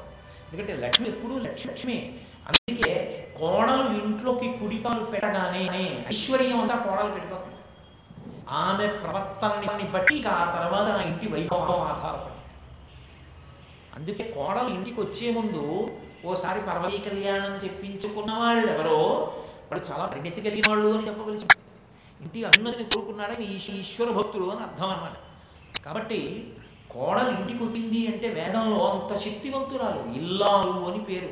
ఇల్లాలు అంటే సమస్త ఐశ్వర్యములు భార్యవే. నేను ఉద్యోగం చేసి జీతం పట్టుకొస్తాను. కానీ శాస్త్రంలో జీతం ఎవరిదో తెలుసా అండి? నాకు కాదు నా భార్యది. ఇల్లు ఎవరిదో తెలుసా? నా భార్యది. నేను కొనుక్కున్నా ఇల్లు ఆవిడ. నేను ఎక్కడున్నానని వేదం చెప్తుందంటే మా ఆవిడ ఇంట్లో నేనున్నానని గుర్తు. ఏమే గోశాలకు ఐదు వేలు ఇద్దాం అనుకుంటున్నాను? అన్నాను అనుకోండి ఒక్క మాటికొద్దు. ఇవ్వడానికి వీల్లేదు మీరు ఇలాగే డబ్బు ఖర్చు పెడుతున్నారు. పిల్ల వస్తోంది అమెరికా నుంచి. డబ్బులు కావాలి ఇవ్వద్దు. అందనుకోండి భార్య దానికి తెలియకుండా నా ఈఎల్ ఎన్కాష్ చేసి నేను వేలు ఇచ్చాను అనుకోండి. ఇప్పుడు నా ఖాతాలో ఏం వేస్తారో తెలుసా అండి? గోశాలకి నా భార్య ఐదు వేలు పట్టుకొచ్చి నేను ఇచ్చిన ఫలితం నాకు వేస్తారు. ఐదు వేలు దాంతే దానికే వేస్తారు ఫలితం సగం. వద్దంది కదండి అంటే? వద్దందంటే ఒకసారి తాళి కట్టాక ఐశ్వర్యం అంతా ఆవిడిదే నీదేం కాదు. అందుకే ఇక్కడ బొట్టు పెట్టుకుంటారు పెళ్ళి అవగానే ఇక్కడ బొట్టు ముందు పెట్టుకో పెట్టుకుంటారు కారణం ఏమిటంటే ఆయన అభ్యున్నతంతా నా చేతిలో ఉంది రక్షిస్తాన్ని కుంకతో అలంకారం చేస్తారు. అందుకే సింధూరం పెట్టుకుంటారు ఇక్కడ. శంకరుడు సౌందర్య లహరిలో శ్లోకమే చేశారు అందుకే. కాబట్టి ఇప్పుడు భర్గుడు పితామహుడు వీళ్ళిద్దరూ లేచి నిలబడాలి దక్ష ప్రజాపతికి ఎక్కడ లేని కోపం వచ్చేసింది. నాల్లుడు అల్లుడు నేను ఇచ్చాను ఆడపిల్లని దానివల్ల ఇంత అభ్యున్నతిని పొందాడు ఆమె లేకపోతే ఈ ఐశ్వర్యం ఎక్కడుంది? ఆడపిల్ల ఇంటికి వచ్చాక ఐశ్వర్యం మారవచ్చు ఐశ్వర్యము పెరగవచ్చు తరగవచ్చు. ఎందుకో తెలుసండి? ఒక్కటే కారణం. ఇందుచేత అంటే మీకు ఈ రహస్యాన్ని శాస్త్రం చెప్ చెప్తుంటుంది. పులోమజాచిత అని ఒక పేరు లలితా సహస్రంలో అమ్మవారికి. ఇంద్రుడి భార్య శచీదేవి ఎప్పుడూ పరదేవతను ఆరాధిస్తుంది. అందుకే ఇంద్రుడికి ఇంద్ర పదవి నడుపుతుంది అందుకే ఇంటికి వచ్చిన కోడలి ముఖ్య కర్తవ్యం ఏమిటి అంటే ఇంటికి ఎవరైనా పెద్దలు వస్తే అయ్యా తాగండి అని ఒక కప్పు పాలో ఎవరికి ఇవ్వాలి? ఒక ఇంటికి అభివృద్ధి దీనివల్ల వస్తుంది అని అడిగితే మహాత్ములు ఆ ఇంట అడుగు పెట్టడం వల్లనే వృద్ధిలో వస్తుంది మహాత్ములైన వారు గడప దాటి ఆ ఇంట్లోకి వచ్చిన రోజున ఈశ్వరుడు పొంగిపోతాడు. ఇన్నాళ్ళకి నన్ను గుండెల్లో గుడి కట్టి పూజించేవాడు ఇంట్లో వచ్చాడు. వాడు గుడ్డెడు పాలు తాగి వెళ్ళిపోయాడు అనుకోండి ఎంత పొంగిపోతాడో సర్వేశ్వరుడు. అందుకే ఊరకరారు మహాపులు ఆ రథముల ఇండ్ల కడకు వచ్చుటెలెల్లను కారణము మంగళములకు ఏదో పెద్ద శుభం ఇద్దాం అనుకుంటే ఈ ఈశ్వరుడు ఇంటికి తప్పిస్తాడు. కారణము మంగళములకు మీరు వచ్చుట శుభము మాకు నిజము మహాత్మా అంటాడు నందుడు గరుగుడొస్తే దక్ష ప్రజాపతి ఆగ్రహం నా కూతురునిచ్చాను ఆయన ఆవిడ కూతురా ఆవిడ కూతురుగా ఆయనకి కీర్తినిచ్చిందా? ఇది మర్చిపోతున్నాడు. ఇది మర్చిపోయి అహంకరిస్తున్నాడు. లౌకికమైన విషయాన్ని పార్వతీ పరమేశ్వరుల మధ్యకి చొప్పించాడు. చొప్పించి నేను పిలిచిన వాడిని ఇవ్వకపోతే ఎక్కడుంది పరశుడి? దిశానంలో తిరిగేవాడు అన్నం తింటున్నాడంటే మా అమ్మాయి వల్ల. ఇది ఆయన కోపం. ఇదే కోపం ఆయన మాటలలో అభివ్యక్తమైంది. ఆయన అన్నాడు నాడు లేచి నిలబడి లేచి నిలబడని శివుని ఒక చూశాడు. నిలబడి అనయములు లుప్త క్రియాకలాపుండు మానహీనుడు మర్యాద లేనివాడు మత్త ప్రలాపుండు ఉన్మత్త ప్రియుండు దిగంబరుండు భూత ప్రేత వైవృతుండు. తామస ప్రమద భూత నాథుండు దిగంబరుండు భస్మస్మ లిప్తుండు అస్థి భూషణుండు దుష్ట హృదయుండు నష్ట శౌచుండు ఉగ్ర పరేత భూ నికేతనుండు వితర స్రస్త కేశుండు అశివుడైన ఇతనిని ఇతనికి శివులను ప్రమాదమిట్లు కలిగే ఎరిగి ఎరిగి వేదంబు శుద్ధులకిచ్చినట్లు అంటే ఎన్ని మాటలు నోటి వెంట వచ్చేసాయో చూడండి. అది అహంకారం అంటే అలా ఉంటుంది. ఒక్కసారి అహంకారం వంట పడితే ఎదుటి వారి యొక్క మర్యాద ఏమిటో వారి వైభవం ఏమిటో ఏమీ తెలియదు. ఆయన ఎంతవాడు నాకన్నా ఏమి గొప్ప అన్న భావం వచ్చేస్తుంది. కాబట్టి ఇన్ని మాటలు అన్నాడు అనయము లుప్త క్రియాకలాపము మీరు ఈశ్వరుణ్ణి నింద చేద్దామన్నా కుదరదు. ఎందుకో తెలుసా?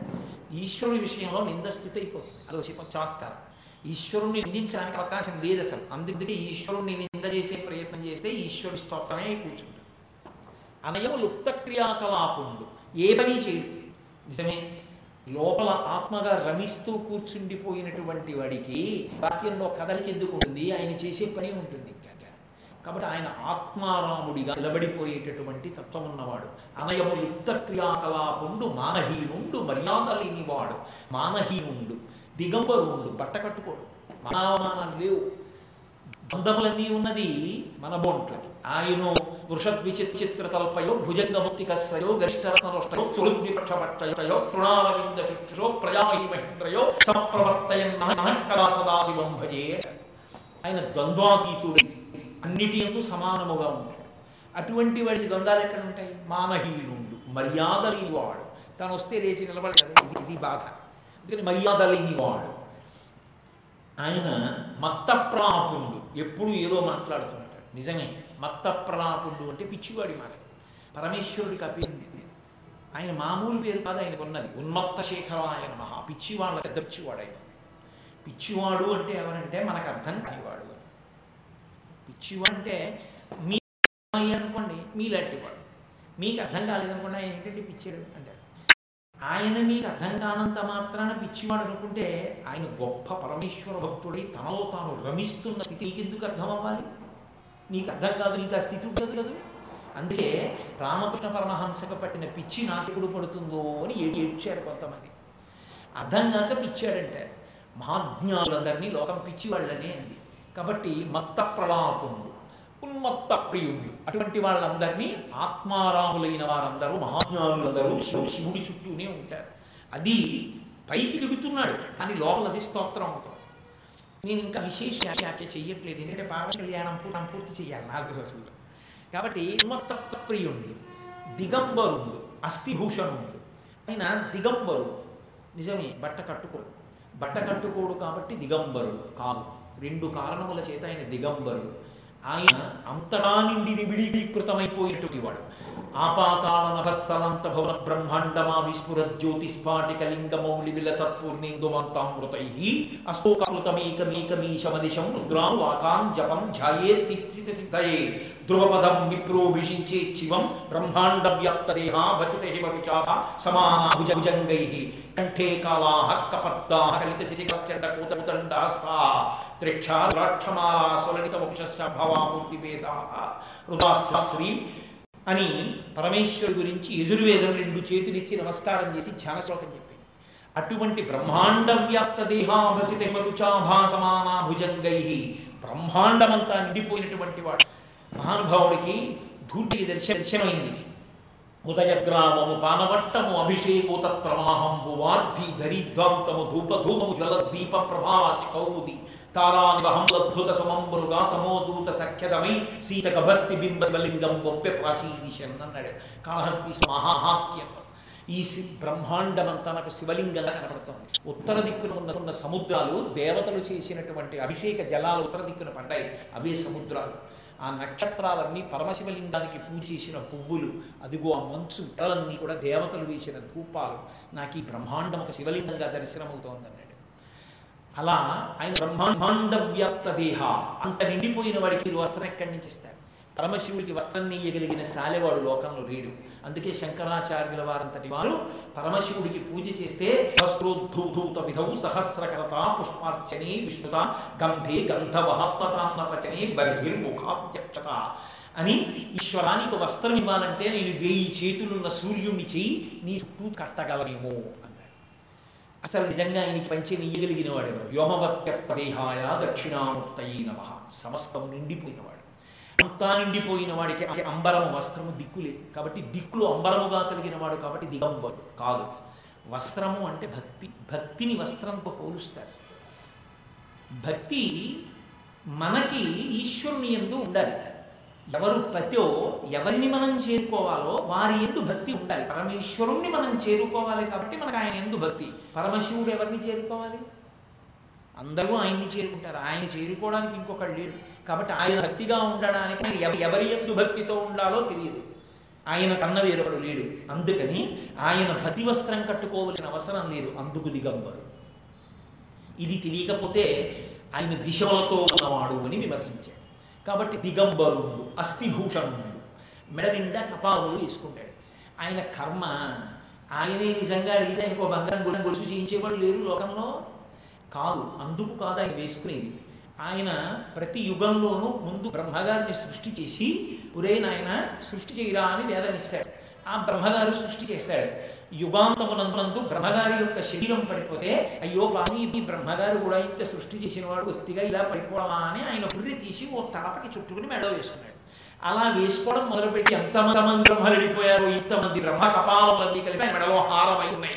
ఇంతమంది బ్రహ్మలు విడిపోతే ఇంతమంది బ్రహ్మల పుర్రెలు ఆయన మెడలో హారమైతే ఆయన మాత్రం అలాగే ఉండిపోయాడంటే ఆయన శాశ్వతుడు అని అందుకే శంకరాచార్య వారు బ్రహ్మమస్తకావలీని బద్ధతే నమశివాయ అన్నారు. పునుకల పేరు కంఠమున భూరి భుజంగము భూషణము నయము భస్మధారణము. ఎద్రి నివాసము మీరు విల్లుగా అనుగుగ దంతి చర్మమును హస్తములందు కపాల చూలములు పడిబడిదంతు శంకర కృపావర రూపమును ఆశ్రయించదనంటారు అది ఆయన కపాలమాల యొక్క రహస్యం. అంతేగాని ఆయన చేతకాక ప్రియులమాల వేసుకున్నవాడు కాడు. ఆయన శాశ్వతుడు నిత్యుడు నిరంజనుడు అని గుర్తు. అది లేకపోతే ఇదిగో ఇటువంటి వెక్కిరింతలే వస్తాయి అస్థిభూషణుడు భూతివిత్తుండు ఒంటి నిండా శవభస్మ రాసుకుంటాడు. చిట్ట చివరికి ఈ సృష్టి అంతా భస్మగా మారుతుంది. భస్మ ఇంకొకటిగా మారదు. మళ్ళీ సృష్టి చేసేంత వరకు సృష్టికి సంబంధించినటువంటి ఈ వ్యూహమునంతటినీ తన దగ్గర అట్టె పెట్టుకోవడానికి ఆయన ఒంటికి ఆ భూతి రాసుకొని కూర్చుంటాడు. మళ్ళీ సృష్టి చేయవలసి వచ్చినప్పుడు ఆ కణాలలో ఉంచి సృష్టిస్తాడు. అందుకే మన కంప్యూటర్ చిప్స్ ఎలా ఉంటాయో స్టోర్ చేసుకునేటప్పుడు అలా మొట్టమొదట విభూతి రూపంలో రాసుకున్నవాడు పరమేశ్వరుడు. అందుకని మహానుభావుడైనటువంటి శంకరుని సామాన్య స్వరూపంగా చెప్పరు సృష్టి స్థితి ఆరోపారకుడిగా చెప్పడానికి కారణం అదే మూడు మూర్తులకు మూడు లోకములకు మూడు కాలములకు మూలముకు భేద భేదమయ్యప్పారు. బ్రహ్మమనగ నీవే ఫలనయన అంటారు పోతన గారు అందుకే అగ్ని ముఖంబు పరాపరాత్మకమాత్మ కాలంబు గై రతగర్భ బలశ్వశనంబు నీ యూర్పురసన దిశలు కర్మనంబులు దివము నాభి సూర్యుండు కన్నులు శుక్లం సరంబు జఠరంబు జలదుడలు చెదలు శరం సర్వౌషలు రోమ రోమజము శల్యంబు లద్దులు మానవృత కృతకరులు చందములు ధాతువులు ధరితి హృదయం ఆస్యపంచకముపనిషద అక్షయంబు అయిన నీరూపు సదసత్వమై శివాఖ్యయై స్వయం జ్యోతి ఆద్యము ఉన్నారు అటువంటి బ్రహ్మాండ స్వరూపం పరమేశ్వరుడు అంటే. అటువంటి పరమేశ్వరుడు శాశ్వతుడు. అటువంటి వాడు భూతిలిప్తుడు. అందుకని ఆయన విభూతి ఉంటాడు దాన్ని నింద చేశాడు. భూతిలిప్తుండు అన్న మాత్రం చేత ఆయన పట్లది నింద అవుతుందా సత్రమే అవుతుంది. అందుకే పరమేశ్వరుణ్ణి నింద చేయలేము అసలు. కాబట్టి భూతిలిప్తుండస్తి భూషణుడు నష్టశౌచుడు ఉగ్ర పరేత భూనికేతనుడు. ఈయన శ్మశానంలో తిరుగుతూ ఉంటాడు అన్నాడు. నిజంగా పరమేశ్వరుడికి శ్మశానంలో ఉండవలసిన అవసరం లేదు. ఆయన కైలాసమనందు ఉంటాడు కైలాసము అన్న మాటని జాగ్రత్తగా అన్వయించుకోవాలి. కైలాసం అంటే ఎక్కడో ఉంటుంది అనుకుంటూ ఉంటారు దోషం. కైలాసం అంటే ఎక్కడ ఉంటుందో తెలుసా అండి? ప్రతి చోట ఉంటుంది కైలాసం. ఇప్పుడు ఈ సభ కైలాసం. ఎందుకనంటే కేయి సమూహం ఎక్కడ నడుస్తుందో దానికి కైలాసం అని పేరు. పార్వతీ పరమేశ్వరుడు ఇద్దరు ఎప్పుడు కేళి సలుపుతూ ఉంటారు. అందుకే మీరు పురాణం చదివితే ఎప్పుడు పార్వతీదేవి ఆయన తొడ మీద కూర్చుందని ఇద్దరు శృంగార చేష్టితుల ఉన్నారని వర్ణిస్తూ ఉంటారు. కారణం ఏమిటో తెలుసా? దానికి కేళి అని పేరు. కేళి అంటే శృంగార కేళి అని నవరసములలో నాయక స్వరూపమైనటువంటి శృంగార రసంతో ఆవిష్కరిస్తారు. కానీ యథార్థములకు కేళి అన్న మాట అర్థం ఏమిటంటే లాస్య తాండవ సమన్వయ స్వరూపము అని. తాండవము అంటే కాళ్ళు చేతులు కదలడం. లాస్యము అంటే భావమును ప్రకటించడం. ఇప్పుడు చూడండి నేను భావ ప్రకటనము అన్నప్పుడు చెయ్యి లెత్తిపాను భావము అంటే లోపల ఉన్నది ప్రకటనము అంటే పైకి చెప్పుట. భావ ప్రకటనము అని ఇలా చెప్పాను. ఇలా చేతులు కాళ్ళు కదిలితే తాండవం. ఆయా భావములకు అనుగుణంగా ముఖం మారుతూ ఉంటుంది. కోపం వచ్చినవాడు ఒకలా ఉంటాడు. సంతోషంగా ఉన్నవాడు ఒకలా ఉంటాడు. ఏడుస్తున్నవాడు ఒకలా ఉంటాడు. బిభత్సంలో ఉన్నవాడు ఇలా ఉంటాడు. మీరు సమాజం వంక చూడండి. ఇన్ని రసములు పడతాయి. అవన్నీ కీడి. అవన్నీ కూడా లాస్యం. ఈ కదలికలన్నీ తాండవం. ఈ తాండవము లాస్యము కలిస్తే పార్వతీ పరమేశ్వర కేళి ఈ పార్వతీ పర కేళి జరుగుతున్నంతసేపు శివం. అది ఆగితే శవం. కాబట్టి అసలు కైలాసం కాంతి ఎక్కడ ఉంది? వాళ్ళిద్దరే ఉన్నారు. ఒక మంది ఆనంద భైరవి స్తోత్రం అని శంకరాచార్య వారి సౌందర్య హరణ చేస్తారు. కాబట్టి ఆనంద భైరవ ఆనంద భైరవి అని పేరు వాళ్ళిద్దరికి. ఆ భైరవ భైరవిగా వాళ్ళిద్దరూ నాట్యం చేస్తుంటారు ఇక్కడ ఎప్పుడు లోకం. ఆ కేళీ స్వరూపం ఉంది. అది అందుకనే ఆయన భార్యని తల మీద కూర్చోబెట్టుకున్నాడు అని కనపడుతుంటాడు ఎప్పుడు. లేకపోతే శవం అవుతుంది సమాజం. కాబట్టి అటువంటి పరమాత్మ ఆయన శ్మశానంలో ఉండవలసిన అవసరం ఏమి? అది ఇచ్చేవాళ్ళు లేడా? ఆయన కర్మ శ్మశానంలో ఉండడం. ఒకనొకప్పుడు చతుర్ముఖ బ్రహ్మగారు ప్రార్థన చేశాడు ఆయన మహాభారత మహాసరిక పర్వంలో చెప్పారు రహస్యాన్ని. ఉగ్రభూతములన్నీ శ్మశానంలో ఉంటాయి. అవి రాత్రి వేళ బయలుదేరి ఇళ్ళలోకి వస్తాయి. మా ఇంటికి రావండి అనకండి. మీ ఇంటికి వస్తాయి. మా ఇంటికి వస్తాయి. వచ్చేవి చేసే పని ఏమిటంటే యజమాని వృద్ధిలోకి రాకూడదు అని సూర్యోదయ పూర్వము నిర్మాల్యాన్ని తీయకుండా పూజ చేస్తాయి. అలా పూజ చేసి వెళ్ళిపోతే పూజ అయిపోయింది. మీరు నిర్మాల్యం తీయలేదు కాబట్టి సూర్యోదయాత్పూర్వం ఆ ఇంట రాక్షస పూజ జరుగుతూ ఉంటుంది. కాబట్టి ఇల్లు దుఃఖంతో ఉంటుంది. నిర్మాల్యాన్ని అందుకే సూర్యోదయాత్పూర్వము తీసేస్తారు. కారణం అది. అందుకని వాళ్ళు ఉగ్రభూతం ఊళ్ళలోకి ప్రవేశించి ఇబ్బంది పెడుతున్నారు. కాబట్టి పరమశివ నువ్వు వాళ్ళని ఏమార్చు నువ్వు వాళ్ళని శాసించు అన్నాడు బ్రహ్మ సరే నేను అక్కడ కూర్చుంటాని అక్కడ కూర్చున్నాడు. అనుశాసనిక పర్వంలో పార్వతీదేవి అడిగింది శివామి మీరు ఎదుగుంటారు శ్మశానంలో? రెండు కారణాలకు ఉంటాను. బ్రహ్మ విడున్నాడు. అక్కడ కూర్చుని తాండవం చేస్తూ ఉంటాను ఈ ఉగ్రభూతాలన్నీ చూస్తూ సంతోషంతో తప్పట్లు ఉంటాయి ఊళ్ళోకి రాకుండా ఊళ్ళో వాళ్ళు బాగుంటారు. రెండు ఏదో ఒక కారణం చూపించి ఇలా అంటారు బతికున్నన్నాళ్ళు. ఇలా చూపించి నేను పొడుగు నేను పుట్టి నే తెలుగు నే నలుగు నే పండితుడిని నాకు శ్లోకం వచ్చు నాకు పాట వచ్చు నాకు వాద్యం వచ్చు నాకు నృత్యం వచ్చు నాకు అధికారం ఉంది. ఇలా అన్నవాడు నేను బయటికి వెళ్ళిపోగలిశాను వాడిని శ్మశానంలోకి తీసుకొని శరీరం కాలి కాల్చేశాక జీవుడిగా వాడు పైన నిలబడ్డప్పుడు వాడు ఇలా చూపించుకున్నది కాలిపోతుంటే పార్వతి ఎంత బాధతోనో అయ్యో చిన్న విభూతిని అడ్డు పెట్టుకుని ఇలా ఇలా చూపించనే ఇది కలిపోతుంది. ఈ అహంకారం లేకపోతే ఈశ్వరుణ్ణి చేరుండేవాడిని దాంతోటే పరమేశ్వరుణ్ణి సేవించుండేవాడిని ఏడుస్తూ నించుంటాడు. అప్పుడు వాడు నమ్ము నమ్ముకున్న వాళ్ళు ఎవరు ఉండరు. ఆ శరీరం పూర్తిగా కాలకుండా వెళ్ళిపోతారు. ఆ ఓదార్చడానికి ఎవరు ఉండరు. ఇలా చూపించిన వాళ్ళందరూ ఏ- ఏడుస్తూ అక్కడికి వచ్చేటప్పటికి ఏకత్వంతో సమానులై నిలబడతారు. ఆ సమానులై నిలబడినప్పుడు ఓదార్చడానికి నేనైనా ఉండకపోతే బాధపడతానని అక్కడ ఉండి ఓదారుస్తున్నాను పార్వతి అని అడిగిన అంతటి మహటి మహానుభావుడు అంతటి ఉదారుడు పరమేశ్వరుడు. అంటే తప్ప ఆయన కర్మకారి ఉండట్లేదు. ఉగ్రపేత భూమికేతనుడు భూత ప్రథమాధుండు అప్పుడు తండ్రి ఉన్నాడు అనుకోండి తండ్రికి ఐదుగురు కొడుకులు ఉన్నారు ఒకటి ఎఫ్ఎస్ ఒకటి ఐపీఎస్ ఒకటి ఐఆర్ఎస్ ఒకడు జేబు దొంగ. అయితే తండ్రి షష్టి పూర్తి చేసుకుంటుంటే ఆ నలుగురిని పిలిచి జేబు దొంగని పిలవడా? వాడిని పిలుస్తాడు. ఒరే షష్టి పూర్తి సుమా నా మర్యాద పోతుంది నువ్వు వెళ్ళేటప్పుడు నేను ఇస్తాను ఎవరి జేబు కత్తిరించకే? అంటాడు. నాన్నగారి గౌరవం కోసం వాడు షష్టి పూర్తి నాడు ఎవరికూ కత్తిరించాడు? అలా జేబు దొంగ తండ్రికి కొడుకే. జేబు దొంగకి తండ్రి తండ్రి. ఆయన వల్ల ఆయన వల్ల మారారు ఎప్పటికైనా మారితే వాడు కాబట్టి లోకంలో ఉగ్రభూతములు ఉంటే ఉగ్రభూతములు తండ్రి నేను కానండి అని దేవుడు పక్కకి తప్పకుండా వారికి వారికి ఈశ్వరుడు పరమశివుడు ఉగ్రభూతకు కూడా కూడా ఆయనే తండ్రి. అందుకే ఆయన కాళ్ళెట్టుకుంటే వీడి జోలికి వెళ్ళకంటాడు. అవి మీ జోలికి రావు. ఆయన వాటికి తండ్రి ఇది మీకు మీ జోలికి రాకుండా చూస్తాడు. కాబట్టి ఆయన సమస్త బ్రహ్మాండములకు తండ్రి అన్నప్పుడు లోకంలో ఉన్న అన్నిటికీ తండ్రే. అందుకే ఆ బ్రహ్మకీట జనని ఆవిడ అన్నిటికీ తల్లే. తప్ప కొందరికేనే తండ్రి అండి భక్తులకే తండ్రి అండి భక్తులు కాని వాళ్ళకే తండ్రి కానండి అంటాడేంటి అలా ఏం ఉండదు. సనాతన ధర్మంలో మిమ్మల్ని భయపెట్టడానికి కోడు మిమ్మల్ని సంతోషపెట్టడానికి కోడు ఉండరు భయ అఘోరేభ్యో అఘోరేభ్యో ఘోర ఘోరతరేభ్య సర్వేభ్య సర్వసర్వేభ్యో నమస్తే అస్తు రుద్రరూపేభ్య రూపంతో భయపెట్టినా అఘోర రూపంతో మిమ్మల్ని శాంతపరిచిన పరమేశ్వరుడే. తప్ప భయపెట్టడానికి కోడు భయ తీర్చడానికి ఇంతమంది ఉండరు సనాతన ధర్మంలో. కాబట్టి అందరూ ఆయన బిడ్డలే. కాబట్టి ఆ ఉగ్రభూతంలో కూడా ఆయన్ని ఆశ్రయించి ఉండాలి. దక్షుడు నింద చేయడం అంటే చేస్తున్నాడు. కానీ ఆ నింద ఆయనకి అన్వయం అవుతుందా? అవదు స్తోత్రం అవుతుంది. కాబట్టి ఉగ్రపరేత భూనికేతనుండు నష్టహృదయుండు నష్ట సౌచు దుష్టహృదయుండు. ఆయన దుష్టహృదయం ఉన్నవాడు తండ్రి. నీవు దుష్టహృదయం అయిపోయినవాడివి దక్ష ప్రజాపతి. కానీ ఇన్ని ఆయన ఆయన భర్గుడు కదండి. అందుకే ముందే భర్గ భర్గ నామాన్ని అన్వయం చేశారు ఆయన చిరునవ్వుతో కూర్చున్నాడు. ఎందుకంటే భగవంతుణ్ణి నింద చేయాలనుకున్న వాడికి కూడా శక్తి భగవంతుడే ఇవ్వాలి. భగవంతుడు శక్తి ఇవ్వకుండా భగవంతుడా నిందిస్తారు చెప్పండి?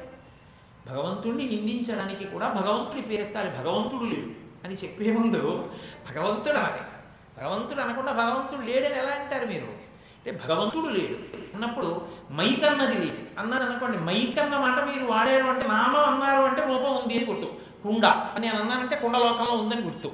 భగవంతుడు లేడు. అన్నారంటే భగవంతుడు ఉన్నాడు అని కాదు. అంతే అన్నీ అన్వయిస్తుంది దానికి. కాబట్టి ఉగ్రపరేత భూమికేతనుండు నష్టసూచుండు దుష్టహృదయుండు ఇటువంటి వాడికి అసలుడు అశివుడైన ఇతనికి శివుడు ప్రమాదం ఇట్లు కలిగే శివుడు అంటే మంగళస్వరూపుడు భద్రం కళ్యాణం శ్రేయం శుభం క్షేమం ఇవన్నీ కలిపితే శివం అవర కోసం వ్యాఖ్యానం చేస్తుంది. అటువంటి శివనామం ఇతనికి ఎవరు పెట్టారు? ఎరిగి ఎరిగి వేదంబు శూద్రునికి ఇచ్చినట్లు. శివన్న పేరు ఇతని ఇతనికి ఎవరు పెట్టారు? పనికి మారినవాడు అన్నాడు. నవ్వాడు శివుడు. నేను నేను మీతో అన్నాను కదా వచ్చి తిరిగితే పుచ్చుకుంటే కోపం. ఉమామహేశ్వర బ్రహ్మార్పణస్తున్నాడు కోపం ఎక్కడ ఉంటుంది అది ఆయనకి ఇచ్చేసి వీడు కూర్చున్నాడు కాబట్టి ఆయన హాయిగా ఉన్నాడు. ఆయన భర్గుడు. భర్గుడు అంటే ఇలాంటి వాడికి లొంగిపోయి ఆయన ద్వంద్వములకు లోనైపోయేవాడు కాదు. ఆయన జ్ఞానస్వరూపం. కాబట్టి ఆయన ఆయన హాయిగా అలా కూర్చున్నాడు. జ్ఞానదాత మహేశ్వర ఎవడు పరమశివ భక్తి తత్పరుడు ఉంటాడో వాడికే జ్ఞానము కలుగుతుంది. జ్ఞానము కలగాలి అంటే శివానుగ్రహమే. అందుకే పోతన గారు కూడా ఆగతం చేయాలంటే మాలిన భక్తి మెచ్చద తండవ కేళికి దయాలి దయాశానికి శూలికి శిఖరిజాము కపత్మ కమాలికి కపాలికి అంటూ స్తోత్రం చేశారు. అటువంటి శివుడు భర్గుడై కూర్చున్నాడు. కానీ ఇందులో ఓ చిత్రం ఉంటుంది. అసలు వాళ్ళు బాగా కూర్చుంటారు. మధ్యలో వాళ్ళకి లేనిపోలు కూడా వస్తాయి. అనుమాయులు అని ఉంటారు. ఆ అనుమాయులు అన్న శబ్దం ఉంది చూశారు. అయ్య బాబోయ్ వాళ్ళ ఉత్తరత ఇంత ఉండదు అసలు వాళ్ళు చాలా ప్రశాంతంగా ఉంటారు. అనుమానులకు ఉన్న గొప్ప లక్షణం ఏంటో తెలుసా ఎవరిని తాను వారితో ఏమంటారంటే మీకు తెలియదు ఉండండి నేను చెప్తానంట మీకు తెలియదు ఉండండి నేను చెప్తానంటే నీకన్నా పెద్దరికం ఎలా అయ్యాడైనా? ఆయన చెప్పింది వింటే నువ్వు ఆయన్ని పెద్దరికం ఉంచినట్ట. మీకు తెలియదు ఉండండి నేను చెప్పినట్టు వినండి అంటే ఆయన్ని పెద్దరికం ఉంచినట్ట. అనుమానులు ఉన్నవాళ్ళు సాధారణంగా అలాగే ఉంటారు పరిపక్వత లేకుండా. కాబట్టి దానికో చిరునవ్వు నవ్వి విడిచిపెట్టాలి అల్లరి పడిపోకూడదు. కాబట్టి నందీశ్వరుడు లేచాడు. ఆయన ఎక్కడ లేని కోపాన్ని ప్రదర్శించాడు. దక్షుడిలా మాట్లాడతాడని. దక్షు పక్షాన్ని భృగువు ఊచుకున్నాడు సరే ఇద్దరి మధ్య పెద్ద సంవాదం జరిగింది. ఆఖరికి ఎంత దూరం వెళ్ళిపోయిందంటే ఉభయులు చెప్పించుకునే వరకు వెళ్ళిపోయింది నందీశ్వరుడు మృగు అది ఉద్ధరితో కూడుకున్న చేష్టిపోయింది పరమేశ్వరుడు ప్రశాంతంగా సభలోంచి వెళ్ళిపోయాడు. దక్ష ప్రజాపతి అంతకన్నా కోపంతో ఊగిపోతూ వెళ్ళిపోయాడు. ఉత్తమే క్షణకోశ్యామ జమే ఘటికాత్మజం అధమేశ్య పాపిష్టే మరణాంతక. కోపం అప్పుడు వచ్చి అప్పుడు తగ్గిపోయింది పరిశీలించుకోగలడం గుర్తు. అది దీర్ఘకాలిక వ్యాధిలా అలా కడుపులో ఉండి క్రోధము అంటారు. అప్పుడు ఆ క్రోధస్వరూపం ఏం చేస్తుందంటే తాను పాడవుతాడు గుణాలని పాడి చేస్తాడు అది- అదిగో ఆ వ్యాధి వచ్చింది చెప్పలేకపోతే. నిన్న మీతో మరీ చేశాను కదా. కామము క్రోధము అలాగే ఉంటాయి. కాబట్టి ఇప్పుడు ఆయన ఎక్కడ లేని కోపంతో ఇంటికి వెళ్ళిపోయాడు. ఎక్కడో లేదా ఇల్లు. మా జిల్లాలోనే ఉంది. దక్ష ప్రజాపతి ఉన్న భూమియే దక్షవాటము దక్షారామము. పేరు మార్చేసి భ్రష్టు పట్టించుకోవడంలో ఆంధ్రదేశం అంత గొప్ప రాష్ట్రం ఇంకోటి కోకనదము ఎర్ర కలువలతో కూడినటువంటి సరోవరములతో ఉన్న ఊరిని తీసుకెళ్ళి కాకినాడ. దక్షారామము దక్ష ప్రజాపతి యొక్క ఆరామము. తీసుకెళ్ళి ద్రాక్షారామము. మునిమండలి మురమళ్ళ హేలాపురి ఏలూరు. ప్రకృతి శబ్దాలు విడిచిపెట్టి వికృతి శబ్దాలు కూడా పట్టుకోవడం కూడా కాదు. అర్థంలే పేర్లు పెట్టడంలో మన వాళ్ళే అగ్రస్థానం. నేను క్షమింపబడేదను కాక కాబట్టి ఇప్పుడు ఆ దక్షమాటము తూర్పుగోదావరి జిల్లాలో ఉంది. అదే దక్షమాటికి అది దక్షారామం. అక్కడే చేశాడు యజ్ఞం ఆయన ఇప్పుడు ఇంటికి వెళ్ళాడు ఆలోచించాడు. పరమశివుణ్ణి ఇంత నిందించా. కనీసం కదలరా. కనీసం కదలలేదు కాబట్టి ఇప్పుడు ఆయనకి ఎలా ఆయన ఆయన అవమానమును పొందాలి. అవమానం ఎప్పుడు పొందుతుంది? మీరు చేసిన నింద మనసును అంటుకుంటేను.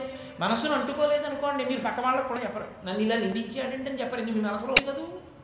కదా స్థుతిర్మౌని సంతుష్టో ఏనకేనచిత్ అనికేత స్థిరమతి భక్తిమాన్ మే ప్రియో నర అంటాడు గీతాచార్యుడు భగవద్గీతలో. ద్వంద్వాతీతటువంటి వాడికి మానవమానములు ఎక్కడున్నాయి? కాబట్టి ఆయన పార్వతీదేవికి కూడా చెప్పాలి. హాయిగా చిరునవ్వుతో సంతోషంగా గడిపేస్తున్నాడు. ఏమంటే అలా ఉన్నారండి అని అడగడానికి అవకాశం ఇవ్వాలి. అలా ఏం లీడ్ అయిన ఆయన ఎప్పుడు ఎలా ఉంటారో అలాగే దక్ష ప్రజాపతి మాత్రం ఊగిపోతున్నాడు. ఎందుకు ఊగిపోతున్నాడు? పరమశివుడు అలా నవ్వుతూ ఉన్నాడు ఏమిటి బాధపడద్దు నీ తిరిగితే ఇది ఆయన ఆక్రోశం. ఎవడు పాడవుతున్నాడు? ఏ కట్టెకి ఎగ్గినుందో ఆ కట్టె పాడవుతుంది.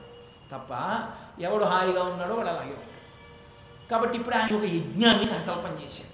సంకల్పం చేసి అన్నాడు ఈ నిరీశ్వర యాగం ఇందులో ఈశ్వరుడికి హవిస్సు ఉండదు. పరమశివుడికి హవిస్సు ఇవ్వను ఇవ్వకుండా పరమ పరమశివుడికి హవిస్సు ఇవ్వని యజ్ఞము లేదు కానీ అలాంటి యజ్ఞం నేను చేస్తానంటే ఇప్పుడు వే